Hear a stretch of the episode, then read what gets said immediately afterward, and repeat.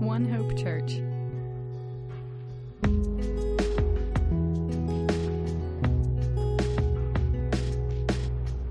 Glad each and every one of you are here today. Um, some of you we haven't seen in a while, and we're glad you're back for Alumni Sunday. Um, had a lot of messages from people saying, "Man, I wish I could be here today, uh, but couldn't for one reason or the other."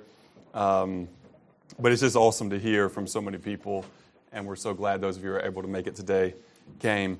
Um, also, a special welcome to our guests and um, to family, and so we're glad that you're here uh, today as well. And so uh, we're just going to continue this morning in our study through the book of Acts.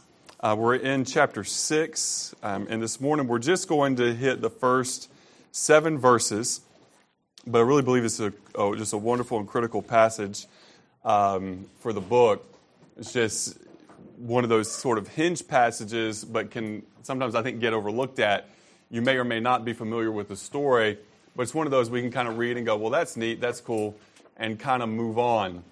Um, but in some ways, I really feel like the, you know, we're always, hopefully, always learning. I think what I've been learning over the last one to two years is really summarized um, in, this, in these seven verses.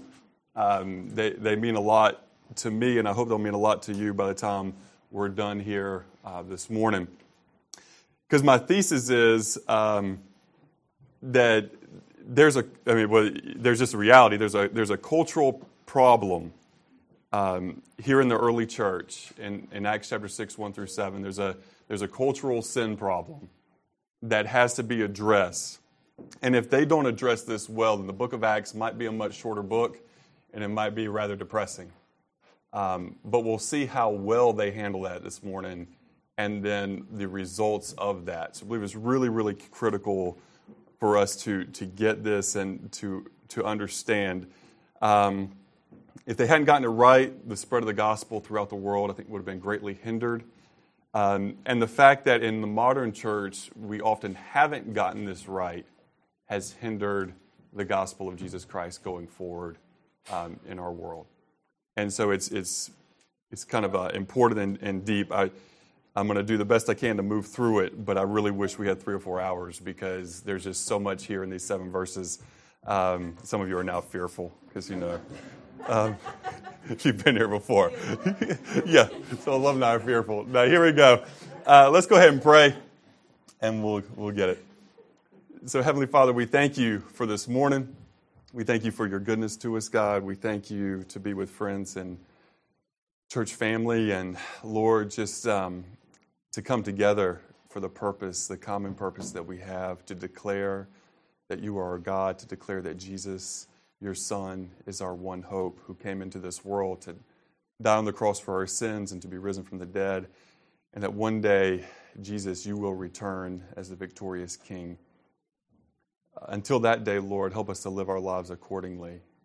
Um, help us to live them with everything in our lives under the submission of, of your authority and your power, dear Jesus. Help us to live as true disciples. In your name, Jesus, we ask it. Amen. So, the, the big picture idea this morning, again, is that the division of God's people by ethnic, cultural, language, and racial factors is a gospel issue. And it's a very important gospel issue.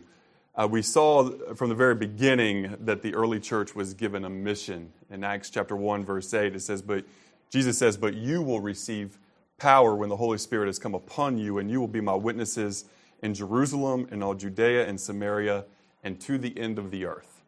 So that's the mission that Jesus Christ gave his disciples and was given, you know, for the early church to fulfill. To take the message of Jesus Christ, that he is the risen and victorious King, that he is the Savior, that he is the one true hope of the world, to take that message to every human being, to every man, woman, and child in every place in the entire world. That has been you know, what is to be the mission of the church from beginning to end. And to see the name of Jesus glorified in every place. So, in the first um, few chapters, that vision, that mission is largely on track. We see a few key elements. We see the prayer of the early church. That's one of those repeated themes, the prayer of the early church. We see the boldness in sharing the gospel. We see that the early church was not ashamed to proclaim the name of Jesus. And even when others did not want to hear that message, they were not ashamed to declare the good news of Jesus Christ. That the early church had unity, um, that they, were un- they had unity, they had intimacy, they had a sharing in all things. We see that they were unwavering. They have begun to see more opposition. They have begun to have to pay a price um, in opposition to be part of this movement, to be part of the early church, and they were willing to pay it. Up to this point, in the first five chapters, we only have one recorded um, hiccup, one, one thing that happens where Ananias and Sapphira um, conspire to lie and to appear that they are better followers of Jesus than they actually are. It wasn't that they did anything wrong when they sold their piece of land and um, you know wanted to keep some of it from themselves. It was theirs. They were free to do with it what they wanted. But when they wanted to be the hypocrites, when they wanted to um, have an appearance of a spirituality that they did not in fact possess, and they lied about their giving, God took care of the problem. God took care of it, and then there's a, a purification um, in, the, in that early church. But now, that was an individual sin. This is the first time we have in the early church the problem of a systemic cultural sin. And so let's read what that was. Um, and let's read the first seven verses, and we'll break it down. It says, now, in Acts chapter 6, now in these days, when the disciples were increasing in number, a complaint by the Hellenists arose against the Hebrews because their widows were being neglected in the daily distribution. And the twelve summoned the full number of the disciples and said, It is not right that we should pick, give up preaching the word of God to serve tables. Therefore, brothers and sisters, pick out from among you seven men of good repute, full of the Spirit and of wisdom, whom we will appoint to this duty. But we will devote ourselves to prayer and to the ministry of the word. And what they said pleased the whole gathering. And they chose Stephen, a man full of faith and of the Holy Spirit, and Philip, and Prochorus, and Nicanor, and Timon, and Parmenas, and Nicholas, a proselyte of Antioch. Now these they set before the apostles, and they prayed and, lay, and laid their hands on them. And the word of God continued to increase, and the number of the disciples multiplied greatly in Jerusalem, and a great many of the priests became obedient to the faith. Amen. Okay. You know, sin is committed by individuals, right? Uh, but some sins are more individual than others. Some of them are, are collective sins because they're cu- culturally ingrained. They're, they're sins that are committed that people commit without really thinking about them. There, there's not a, a, a huge process going on mentally or in the heart. It's just what people do because those particular sins have become normalized. So people commit normalized sins without really understanding what they're doing uh, because everybody around them is doing the same things.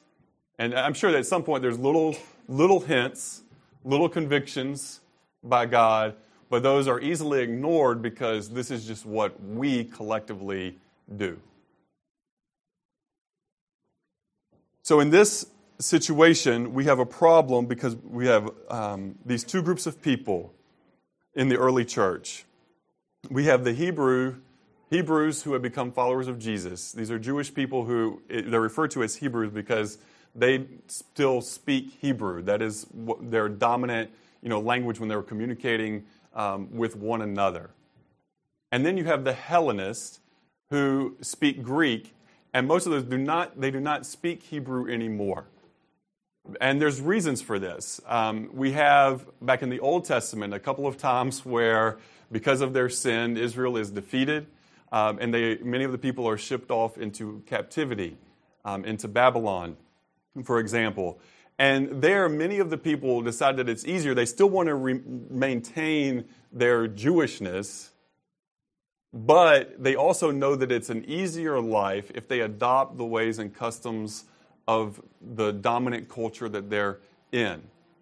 So many times you have people, um, you know, what do people do when they're in a dominant culture and they're, they're a, a minority within that culture? What are some, some things they do? Well, language is one of those things. Many times people will stop, you know, teaching their kids or having their, their kids taught their, their native tongue and go and have them taught the dominant tongue in that, in that area. When they have children, they'll stop giving them, you know, in this case, Hebrew names and begin giving them uh, names that are in, in Greek. Uh, these are things that people do because it's sometimes it's you know it's an easier path for many people, you know, at least viewed as easier to fully you know assimilate um, to the dominant culture that they're in, and, and this happens all over you know our world today. And yet, eh, back in here we have in Jerusalem, because again, remember that you have people that have come back that you know, they have this longing for home. And so they've come back to Jerusalem, you know, from these, you know, many different parts of the world that they've lived in. They've lived in, you know, in Egypt and in Greece and in Rome and in Turkey and in other places. And, and now some of them have come back permanently. Others have come, you know, came back, as we saw at the beginning, for, you know, Passover. And, and because you, it takes such a long time to journey somewhere, you don't just show up for a week. I mean, you show up for several months. And so you know, they, they've come in for Passover and then they've stayed for, you know, Pentecost, which is 50 days, you know, later.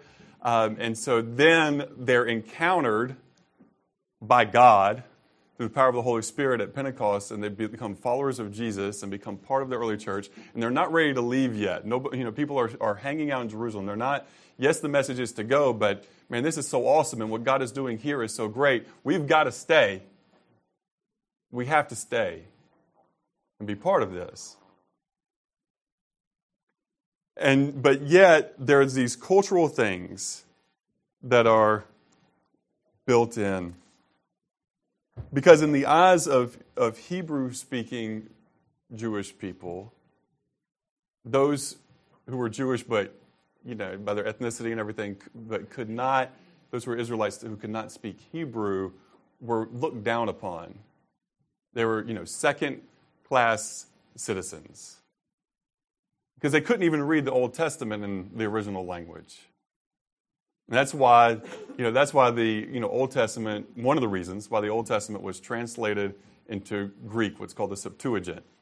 Um, you can read more about that in our Foundations book if you haven't picked one of those up yet. Um, but they weren't as good now they weren't as, you know, they weren't as bad, quote unquote, as Gentiles, but they weren't good enough. That was the viewpoint. Now, just because they had um, all come to know Jesus doesn't mean the problem is solved.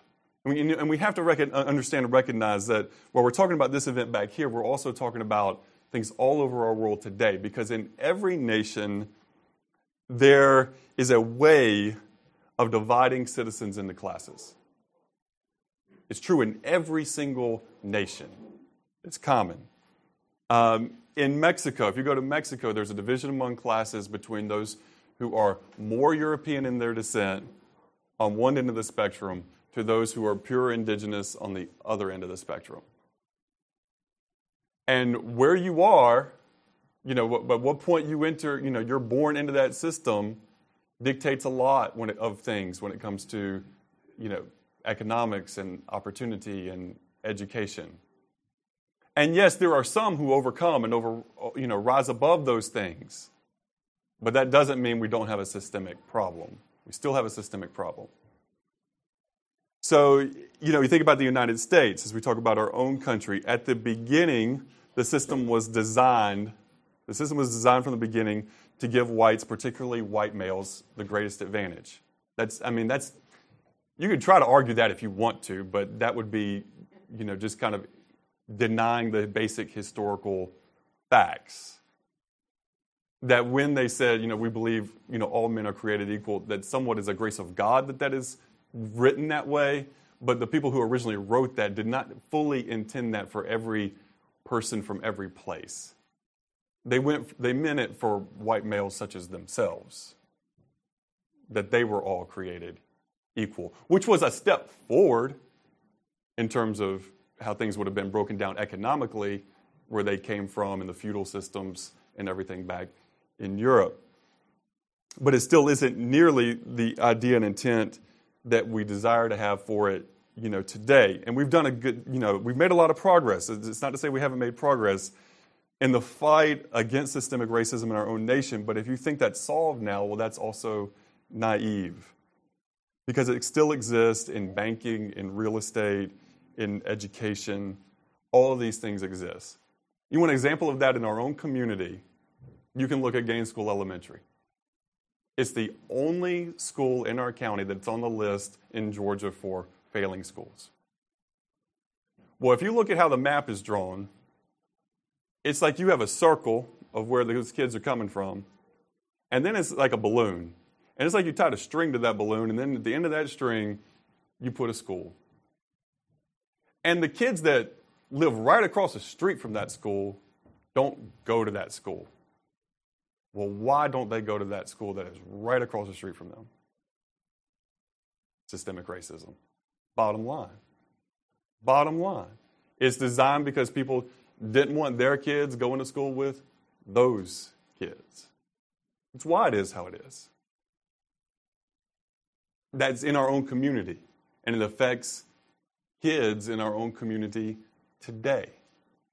Today. So we can't say these problems are solved or they're done away with. What we see happening here in a small way in Acts chapter 6 just continued on, but it's been not addressed well enough and it's you know multiplied. Because sin's like a cancer, when if it's not dealt with, it just continues to grow.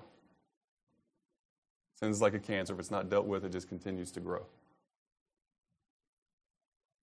So, I'm going to camp here just for another minute because we've got to under, understand this. It, I think it's critical that we understand this, and in the life of, of times in which we live, it's critical that we understand these things. Because it's a sin problem, and many times, you know, great myths are created in order to justify divisions and to justify oppression. What I mean by that, we talk all the time about race, and there's reasons that we talk all the time about race. But do you understand that before 1500s, people didn't talk about race? Why didn't people talk about race before the 1500s? The concept didn't really exist. See, in biblical language, you have ethnicities, you have languages, you have nationalities, but you will not find race. You will not find any sort of, div- of division or categorizing based on the color of one's skin. You have it geographically based, you have it ethnically based, you have it l- based on language. But before, the, before these times, modern times, you will not find. You can you, you look through your scriptures and you won't you won't find a, a word in hebrew or, or greek that is equivalent to our word race today. It's just not there. Well, why did that begin to be used?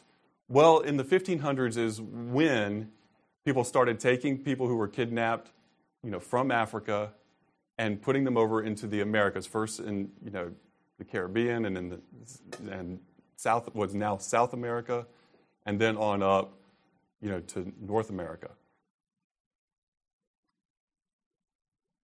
As we know it today. So, how can, how can one group of people treat another group of people in such fashion? Now, there are you know, some you know, truly, truly wicked people who need no justifications. It's just a simple matter of I'm more powerful and I want. Therefore, nothing else for anybody else matters. But most people need some sort of you know, rationalization for their sin, some sort of self justification. And what was the method of that justification? The method of that justification is well, the people that these are being done with aren't really people. They are less than ideal humans, they are subhuman. Subhuman.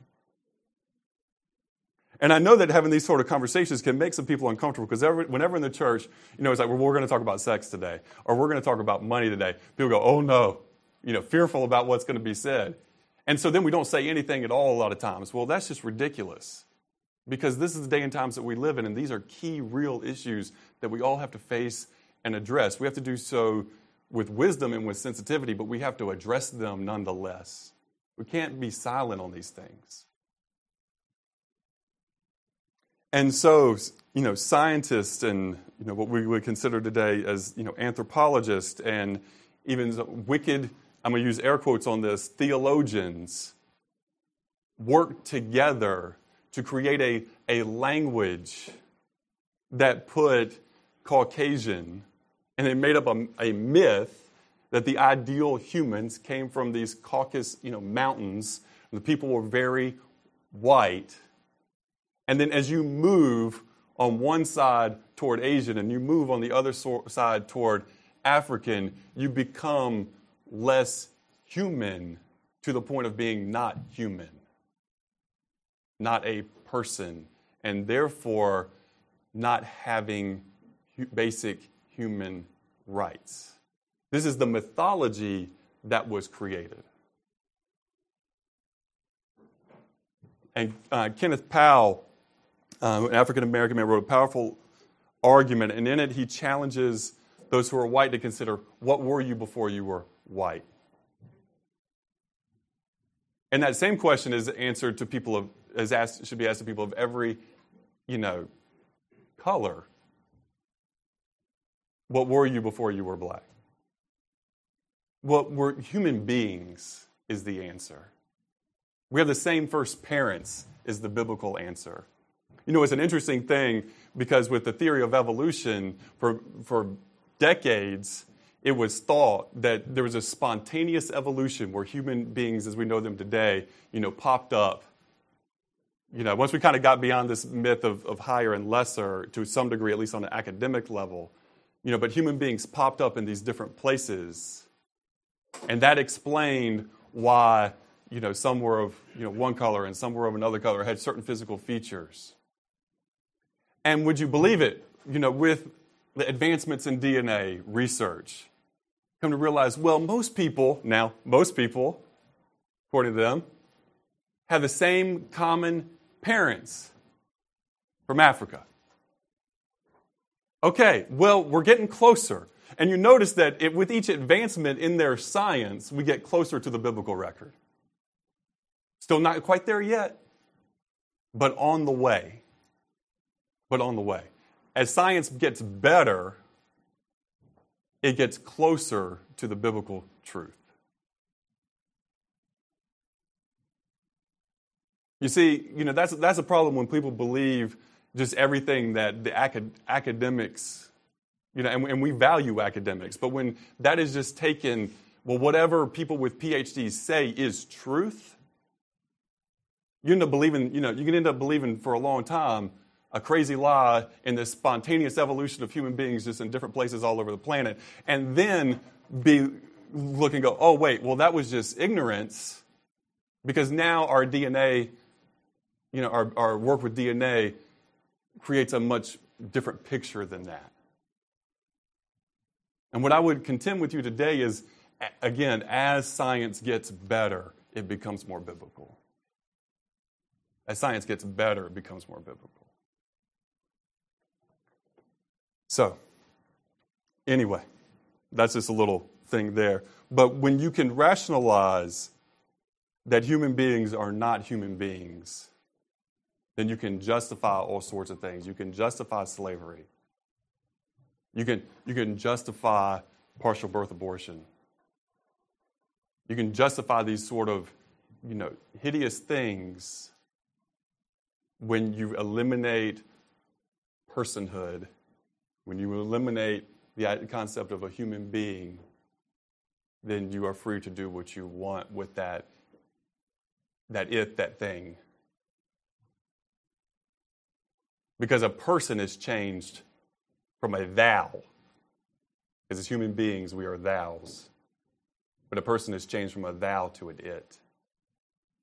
And that's a, that's a terrible and awful thing when it happens you know, that, that's Holocaust type stuff happens when, you, when thous are changed to its. So, this is important for us to understand as followers of Jesus because, you know, these early church followers of Jesus, us today who say, Yes, I believe in you, Jesus, we still have a cultural background with its cultural norms and understandings. We still have things that are ingrained in us. We still have so many things that we have to unlearn.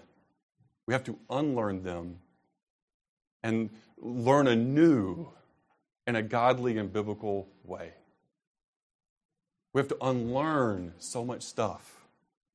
And if you haven't gotten to the point in your walk with Jesus yet that you have come to the realization of, hey, I've got a lot of junk to unlearn, then there's probably a long ways to still walk with Jesus. That's one of those big milestone steps is when you realize, wait, I've got a lot of stuff that's got to get unpacked. I got to unlearn and I got to, you know, rethink.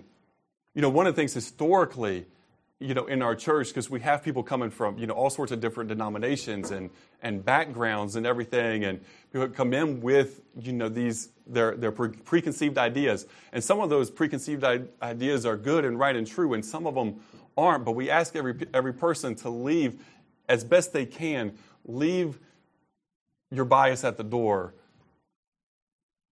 Leave your preconceived understandings, you know, at the door and, and take what the Word of God says and let that dictate what you believe and why you believe it. And not your tradition. Some things are going to match with your tradition, and you hold those things, and that's great and good, and there's not a problem with that. But the things that don't match your t- tradition, whether it's the tradition in the church you came from, the tradition in the home you came from, or the tradition of your ethnicity or your culture, those things that don't match according to the Word of God, we have to leave behind. We have to leave behind. And we say, God, what is your way? We have to strive to follow that fully as best we can. So now notice this as the apostles need to solve this issue here and now. Verse 2 And the twelve summoned the full number of the disciples and said, It is not right that we should give up preaching the word of God to serve tables. Therefore, brothers and sisters, Pick out from you among seven men of good reputation, full of the Spirit and of wisdom, whom we will appoint to this duty. But we will devote ourselves to prayer and to the ministry of the word. So, first of all, the apostles acknowledged that there was a problem. They acknowledged the truthfulness of the situation. They didn't pretend like the sin didn't exist. They didn't try to excuse the sin. Know, we always, and I think we always want to do this. When excuse the sin, well, if you, I mean, if you just knew their hearts, I mean, they, they really don't mean to be offensive or they don't mean to be discriminatory and how they're, you know, giving out the daily distribution to the widows, you know, it's, there's just misunderstandings here and you know, there's a temptation to not address the issue as it really is. But they didn't try to excuse the sin. And they were willing to fulfill their responsibility before God regardless of the potential fallout. What if many of the followers of Jesus who were Hebrews got angry and said, Well, we're going to do our own thing then? Why don't you know, let, let the Hellenists have their own church. Let them have their own church, and we'll have our own church, and they can take care of their own, and we'll take care of our own. What if they had done that? What would the repercussions be? It was a risk the apostles were willing to take, but here's the deal I really don't think it was that risky in this case. I don't think it was that risky in this case. Why is that? Because it's obvious that both the Hebrew and Hellenistic followers of Jesus, at this point, they were true disciples. They had shown a pattern of self sacrifice. They had sold their lands and their possessions, and they were truly all in. They were truly all in. People like this can generally be trusted to confess their sins and to change when they're confronted. People who are all in with Jesus are open to hearing, I'm wrong, or I need to change, or my pattern of behavior was not appropriate. People who are truly all in can be trusted to confess their sins and to change when they're confronted. Volf, um, theologian, asked us a question Why should we want to do away with our self deceit and prejudice if they give us power and privilege. He doesn't give a straightforward answer to that, but he, he astutely observes My purpose in raising the question is to make a simple but frequently overlooked point. Before you can search for truth, you must be interested in finding it. Before you can search for truth, you must be interested in finding it. And so, what we see is that, the, that Jesus following Hebrews of the early church definitely wanted to know the truth and were willing to pay the price to find it. They were willing to give up their favorite, the, you know, the ones from the Hebrew background, Hebrew speaking background, they were willing to give up their favorite status for a greater purpose the unity and health of the, of the church. Also, we see here that the apostles knew that their primary responsibility was to pray and to preach. The preaching wasn't just for the meetings of the church, it was oftentimes in individual conversations or in small groups of people in the marketplace, in the temples, with, you know, in the temple, in the synagogues, um, wherever that people would be willing to listen, that they had a responsibility to proclaim the Word of God in the world. You know, because in the church, the, for the church, there's many things to do in the world. There are many things that we need to address um, things that we need to be working for, bad things that we need to be working against. But in all things, the leaders in any lo- local church or in any movement need to be careful that prayer and the ministry of the word maintain their place of priority. We Get that? Prayer and the sharing of the word needs to have a maintain its high place, regardless of what other calls or causes that we're called to work on and to work for.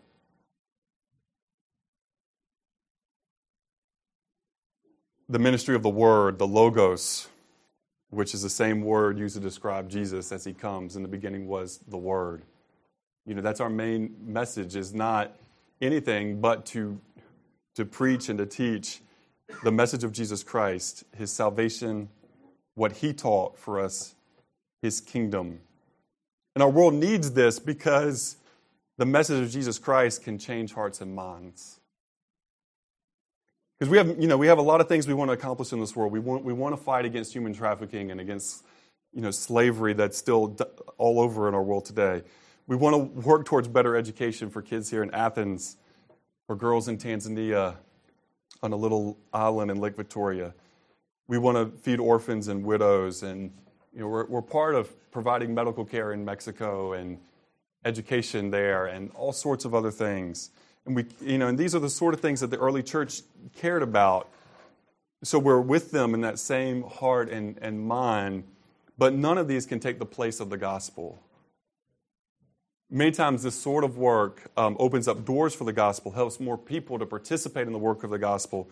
But there's a danger if our good deeds replace the good news of Jesus Christ. There's a great danger in that. It's been done many times in the past, and it can never produce the sort of eternal results that we desire to see. Because you know, we can work on those external things. You can pass laws and you can work hard to, you know, fight against these issues that we've talked about. But those things in themselves don't change people's hearts. Because the gospel of Jesus Christ is powerful enough to free both oppressor and the oppressed. And a lot of times we forget about the oppressor and understanding the oppressor needs Jesus. You know, John Newton, who wrote Amazing Grace, he was a, a key part of an oppressive system in the North Atlantic slave trade. Well, he needed the gospel and he needed the grace of Jesus Christ. And it's interesting, if you look at his life, though, when he came to believe in Jesus, not everything related to these cultural issues and his cultural sins changed overnight.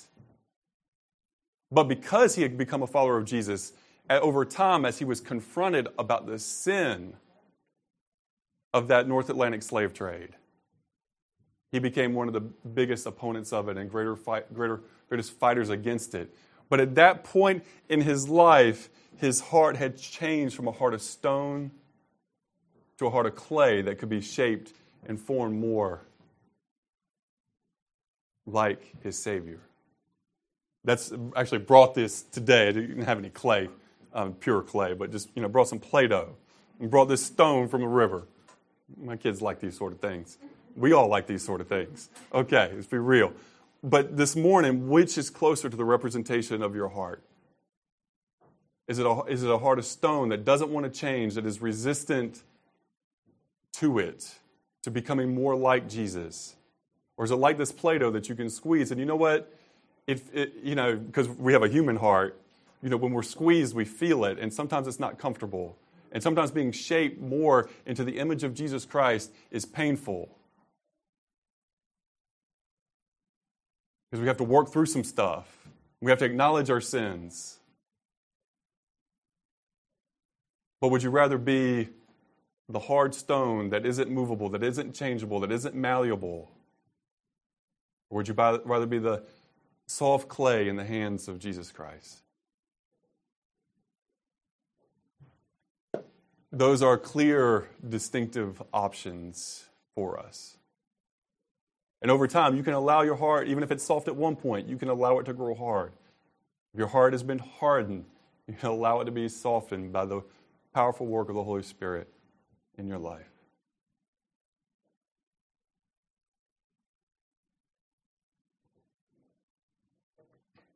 We have to deal with the underlying roots, not just the symptoms of that great, deep problem of sin. We see that the apostles, the third thing we see about the apostles is they knew you know, all the good work that needed to be done. They knew they were incapable of doing all of that work alone. So get this, this is novel for many of us. They asked for help. I mean, that's earth shattering here, right? For a lot of us, it is, because we're just like, well, I can do that, and that, and that, and the list keeps growing and growing. But here they ask for help in accomplishing the work. Verse 3 Therefore, brothers and sisters, pick out from among you seven men of good reputation, full of spirit and of wisdom,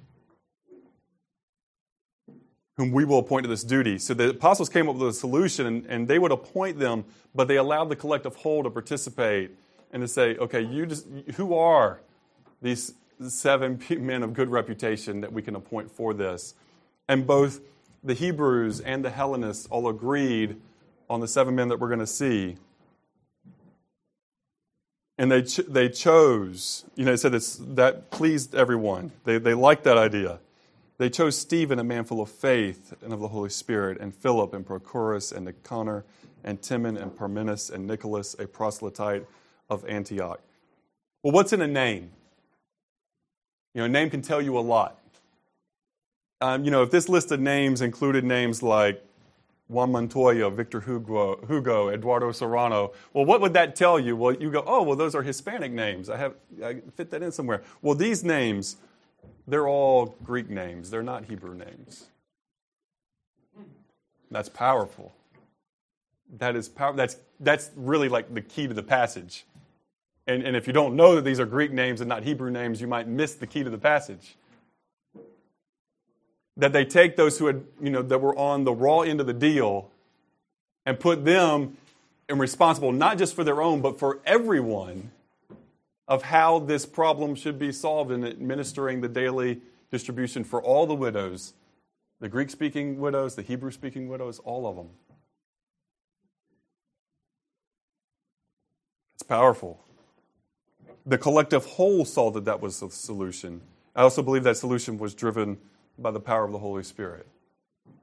But as they were a prayerful people and sold out to Jesus, and they received the wisdom that they were looking for and who they appointed. The character of the men that, was, that were selected was beyond reproach. And we see again that the, the malleable, soft hearts, especially of the Hebrew speaking, the dominant culture, followers of Jesus. So, verse 6, they set the apostles they set these seven before the apostles. They prayed and laid their hands on them. That's a pattern we see throughout the New Testament church. If you're going to send people to do a task, it's necessary for those who have a spiritual authority and leadership in the local church or in the greater movement to pray, to lay hands on their people, to transfer authority for the task, power, responsibility. It's also, I believe, a commitment from the church to remember and to pray for those who are doing, doing the work. When we send people out into other places in the world, we have a responsibility to remember them and to pray for them and to hold them dear to our hearts.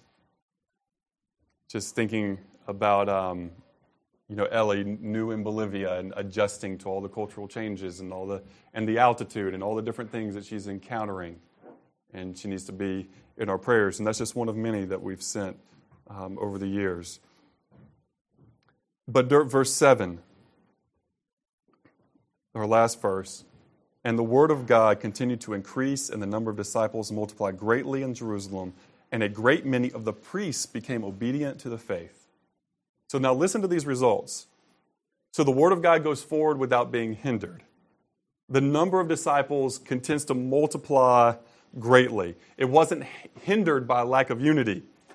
It wasn't hindered by cultural strife among believers. It would have I believe at this point gotten a bit stuck. And instead, the power of the gospel was you know, just launched forward. We see this even in the priests, who to this point, most of the priests have been very resistant to the gospel.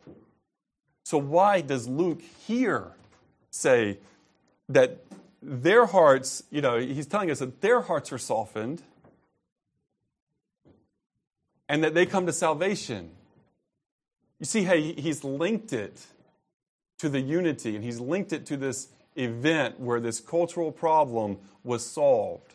Because you can better be sure that the priests, the leading priests, knew, because they're very concerned and, you know, what's happening with this movement? Is it going to do away with what we've done for all these years? And is going to take my place and my position? Could I one day even lose my job because people aren't you know, following we, way things we used to do, and now everybody's following Jesus, you better believe they knew. They had reports from all the good and all the bad, you know, going on among the church. And when they saw this display of unity, where, you know, for ages, there, you know, for generations, there's been division, it was prophetic. It was prophetic to them. It was a prophetic word in their hearts, spoken by God that Jesus Christ breaks down barriers. And they became part of it. And they were willing to leave their jobs and to take away the security that they had in their professions and the guarantee of their incomes.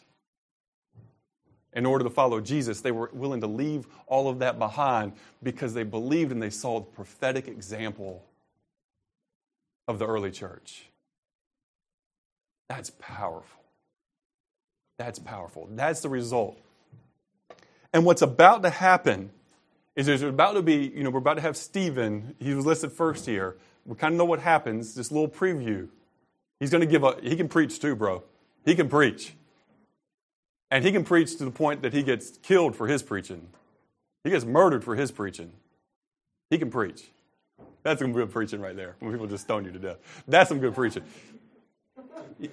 He, can preach and he, he become, and then this great wave of persecution is going to come. The only followers of Jesus left in Jerusalem will be the apostles themselves. Everybody else is fleeing out. Well, who's best prepared to go into the rest of the world and to share this message of Jesus Christ? It's the Greek speaking that, you know, the, and don't get me wrong, the Hebrews that are here, most of them spoke Greek too, okay? Most of them spoke it too. It's like English, it was the dominant language of the time. Most people speak multiple languages at this time. So, but, but yet there's a difference in that they have their, their names are Greek names. Their names are Greek names. Greek speaking people went to Philip to say, hey, we want to know more about Jesus. Different Philip, the apostle Philip. Well, why did they go to him and not one of the other disciples? They recognized his name.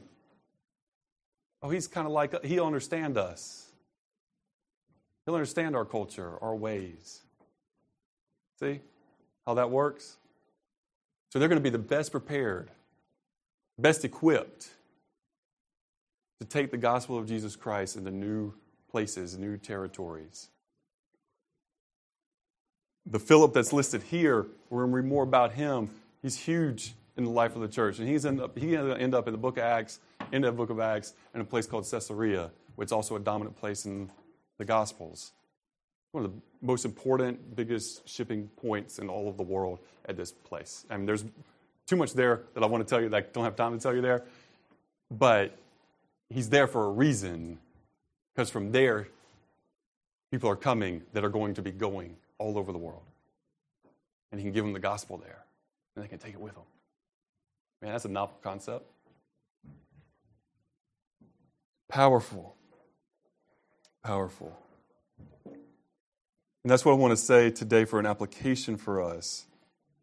That today, that those who are intentionally forming relationships with people who are different of different ethnicities and nations and language are best prepared to help the gospel to go forward to the ends of the earth. Those who strive to be multilingual are more prepared than those who aren't. I mean, I'm, I'm saying that in some ways in terms of, you know, a lot of you are going to be having children over the coming years. Well, you know, are you going to build that into them early on? Do we, you know, they'll be able to reach people from lots of different places because they don't, you know, they've, they've got some of those barriers already broken down for themselves. But really, the main thing, though, let me tell you, the main thing is because, you know, I try with my Spanish, but I'm not good.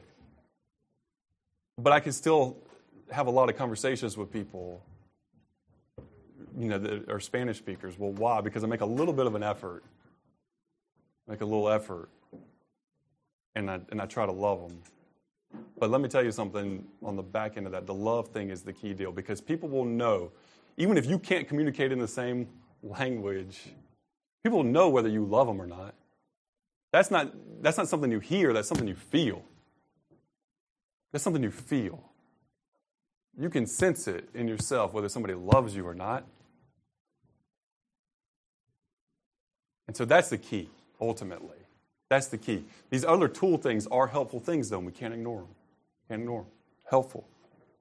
But you know, you try to dig in. You try to try to form some relationships, you know, more relationships, deeper relationships with people who are, you know, come from a different background than you come from, and that will only better you.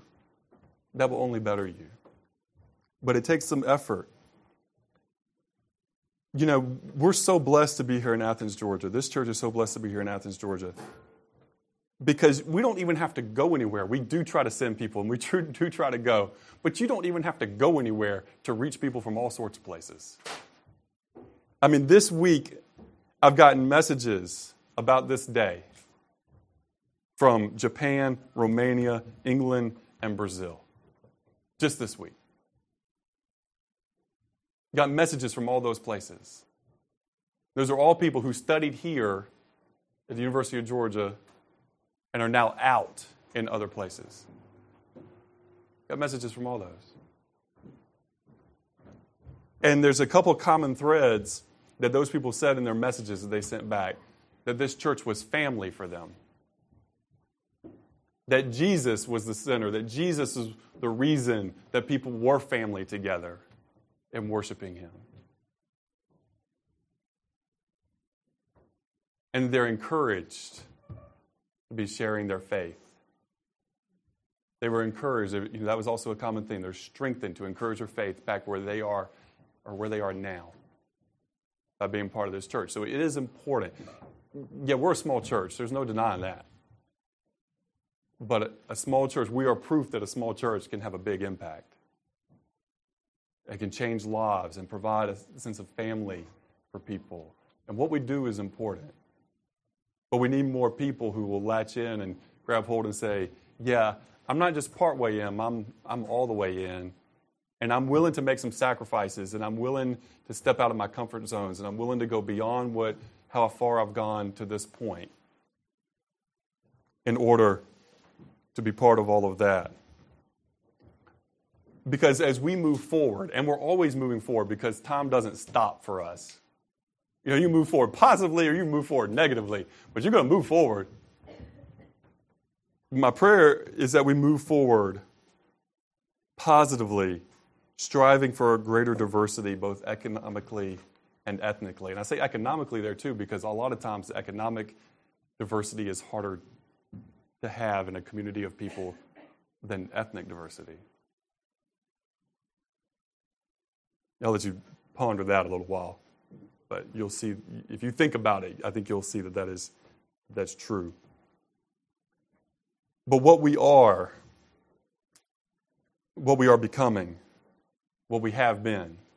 You know, this first way I can say what we have been, what we are, what we will be a welcoming, embracing community for people who need a family, for people who need a home.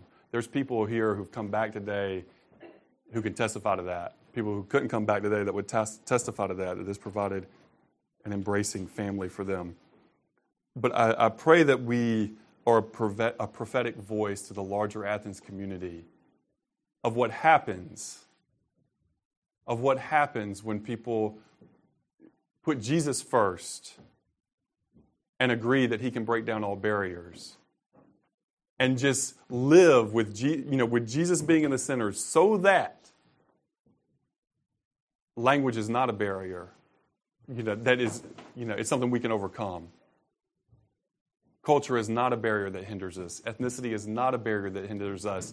But all of these things are overcome in Jesus Christ because Jesus Christ is greater than all of those barriers. And He is our one hope. Because what we have always believed and what we believe today is that regardless of your economic background or your ethnicity or your language, we're all the same and that we all only have one hope. There are people who have entered into that hope and people who have not entered into that hope yet. That's it. That's it. My only hope is Jesus, and your only hope is Jesus. And the rest of it is details. But that's the key fact. Rest of it is details. That's the key fact is that Jesus is my one hope, and Jesus is your one hope. And if that is true in my life and in your life, then nothing should be able to divide us from that. We should be so together in that, and nothing can um, divide us because Jesus is my one hope and He's your one hope. If we can agree on that reality, then I believe we can work through the rest. Sometimes there's difficulties along the way in that, but what happens when there's division is when we decide, we decide that Jesus being our one hope combined is not big enough to overcome our sins, is not big enough to overcome our cultural divides, is not big enough. We agree with the law of Satan that Jesus isn't big enough to overcome that. That's what happens. And I pray that we would be a small taste of that blessed fellowship around the throne of God. Revelation 5, begin verse 9, it says, And they sang a new song, saying, Worthy are you to take the scroll and to open its seals, for you were slain, and by your, your blood you ransomed people for God. Think about this the Lamb of God. He's worthy to take the seal, to the scroll and open its seals. Why? Because he was slain. By his blood is ransom people for God from every tribe. You hear that? Every tribe. Anyone left out? Any tribe left out on this nation, in this planet? Around the throne of God, people from every tribe. Every language. Any language left out? Not a one. Every people. Any people left out? Not a one. In every nation. And you have made them a kingdom and priests to our God, and they shall reign on the earth. You made them a kingdom and priests to our God. We, you know, because of Jesus, because we're a new creation, because the new creation, as Wolf says, the new creation is here and it is now. And we can live in that new kingdom in the midst of the old, decaying, broken, fallen world that we're in. And we can be that prophetic voice to it. For people that are in it to leave it and to come and to be part of who Jesus is and what he's done. And that's our hope and our prayer.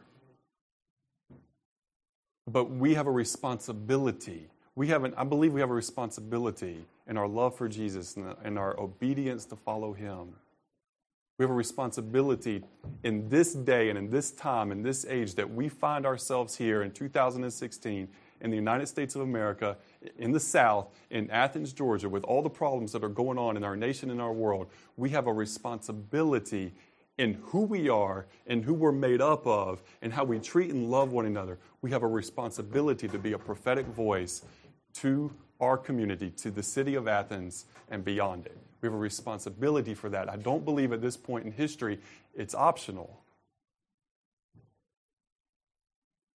And we all have to work together, and we all have to reach out and strive, and we all have to be willing to be uncomfortable, and we all have to be willing to give up stuff in order to fully participate in that. It doesn't come easy, it's not just given to us. It's stuff you have to fight for and work for and be intentional about. And I would propose to you today that if true followers of Jesus have been serious about that, for the last couple hundred years in this country, our country wouldn't be like it is today. Even the last 50 years. And we've had a lot of people doing a lot of good, and a lot of work. I'm not undermining that, but I'm talking about just the masses in the whole. But you know what? The reality is, on the other side of that coin, we can't, you know, we don't get to dictate what everybody else does. But we get to decide what we do and who we are and how we make a difference and how we're a prophetic voice together. So as you take that bread and that cup, remember that that bread, one of the thing that that bread represents is unity. Unity in the body of Christ, unity in this local church. And that's where you say, I, together, Jesus is our one hope. And I'm part of that. And I'm part of that. I'm part of what Jesus did on the cross when he died for our sins. I'm part of what he did when he rose from the dead. I'm in him, and that's my identity, and that's how I am to be defined above any and all else. Yeah, I'm still a white freckled male. Yeah, I am. Yeah, I am. But much greater than that, I'm loved by Jesus. And that bread and that cup is proof. And I'm part of something bigger than me, part of his church and his kingdom. And I'm privileged to be in that with other people who have a like mind and a like heart. Let's pray. Heavenly Father, we just praise you today. Thank you for your goodness to us, God, your love for us.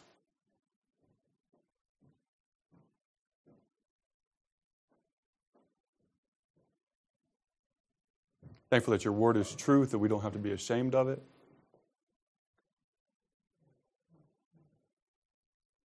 Thankful that we can just praise your name and love you today, and to do so together. When we take that bread and that cup and we respond, Lord, to your great love for us, we pray that Jesus, your Son, would be the center of our praise, of our conversation.